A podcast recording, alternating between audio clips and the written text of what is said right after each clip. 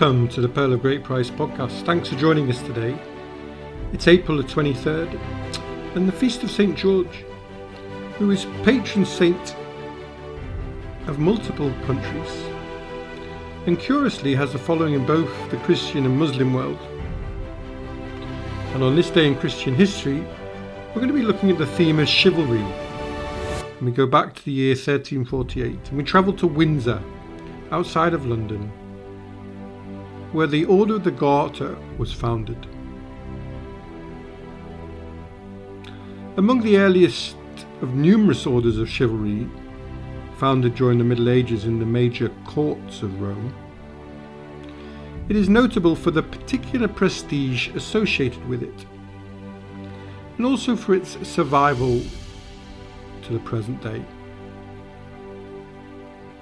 In 1948, Princess Elizabeth and her husband Prince Philip, the Duke of Edinburgh, were installed as Lady and Knight Companion of the Order of Garter, along with 13 other new Garter Knights. Over the near, nearly 700 years of its existence, it has only, however, had 1,024 illustrious members. And after the death of Prince Philip, the only two ex officio members are the Queen and Prince Charles.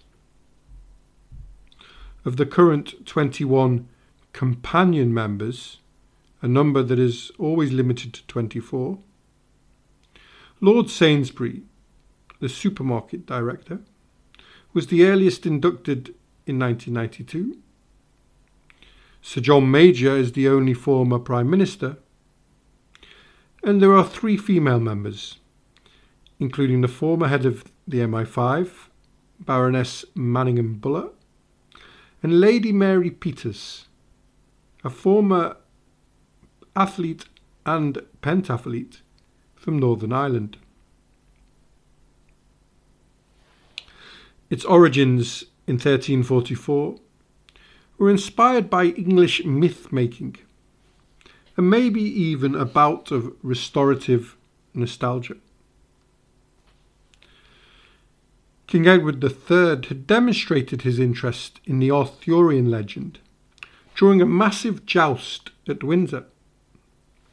On this occasion, he had promised to renew King Arthur's celebrated fraternity of knights, the Round Table.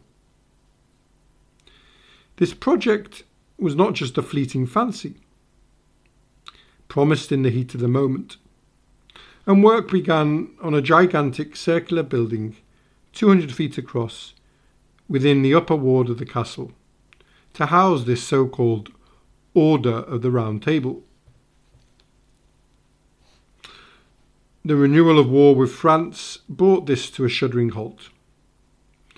But four years later, in 1348, the king revived it in a different guise. Moving away from Arthurian legend he settled on the military saint George, often associated with crusaders. St. George had previously been adopted by the Swabian League in the pre Reformation Holy Roman Empire to keep peace. But St. George had become associated as a patron saint of England after the English Reformation and his flag came to be identified as the national flag of England.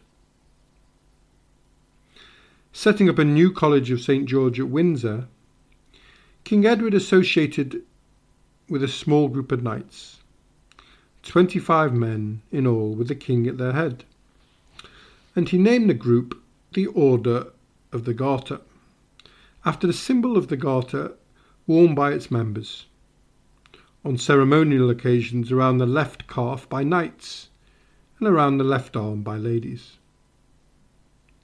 In the 14th century, men at arms would have a working garter, where the end slips through the buckle, passed behind, and then is tucked down through the formed loop, as portrayed in the insignia of the order.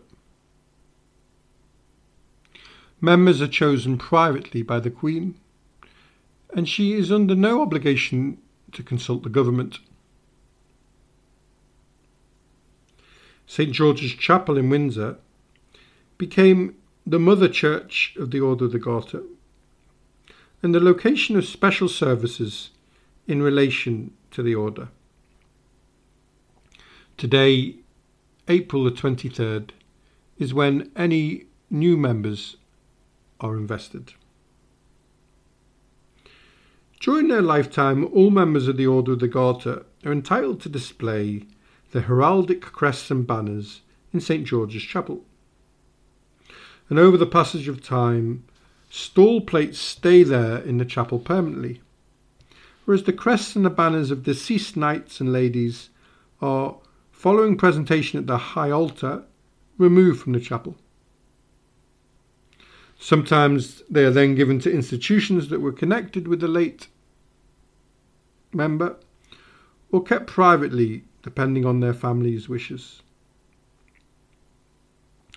The sovereign may degrade members who have taken up arms against the sovereign. And in the ceremony, the Garter King of Arms reads aloud the instrument of degradation, and a herald climbs up a ladder, removes the former knight's banner, crest, helm, and sword, and throws them down into the choir. Then the rest of the heralds kick them down the length of the chapel, out of the doors, and into the castle ditch. Most recently, the banner of Emperor Hirohito of Japan was removed when Japan entered the World War in 1941. But the banner and his knighthood were restored by the Queen 30 years later, when Hirohito made a state visit to the United Kingdom. It is said that the emperor was particularly pleased by the restoration of his banner as a Knight of the Garter. St George's Chapel has the unusual status of being a royal peculiar, a church that is under the direct jurisdiction of the monarch. It has been the scene of many royal services, weddings, and particularly in the 19th and 20th centuries, burials. Famously, Queen Victoria's funeral was held there, before she was interred beside Prince Albert at Windsor Great Park. Windsor recently saw the wedding of Prince Harry to the American actress Meghan Markle, and was also where Prince Philip's funeral was hosted. That's all from the Pearl of Praise. Great price today. I hope you've enjoyed listening. Please subscribe and leave a comment on the blog if you have time. And join us tomorrow as you can as we look at the baptism of Augustine of Hippo, whose writings would have a profound impact on shaping Christianity. If you want to visit the blog or commission a podcast for your own organisation, you can visit the website for more information at www.pogp.net. And if you'd like to respond directly, then email us at pogppod at gmail.com. Have a lovely day wherever you are, and thanks for listening.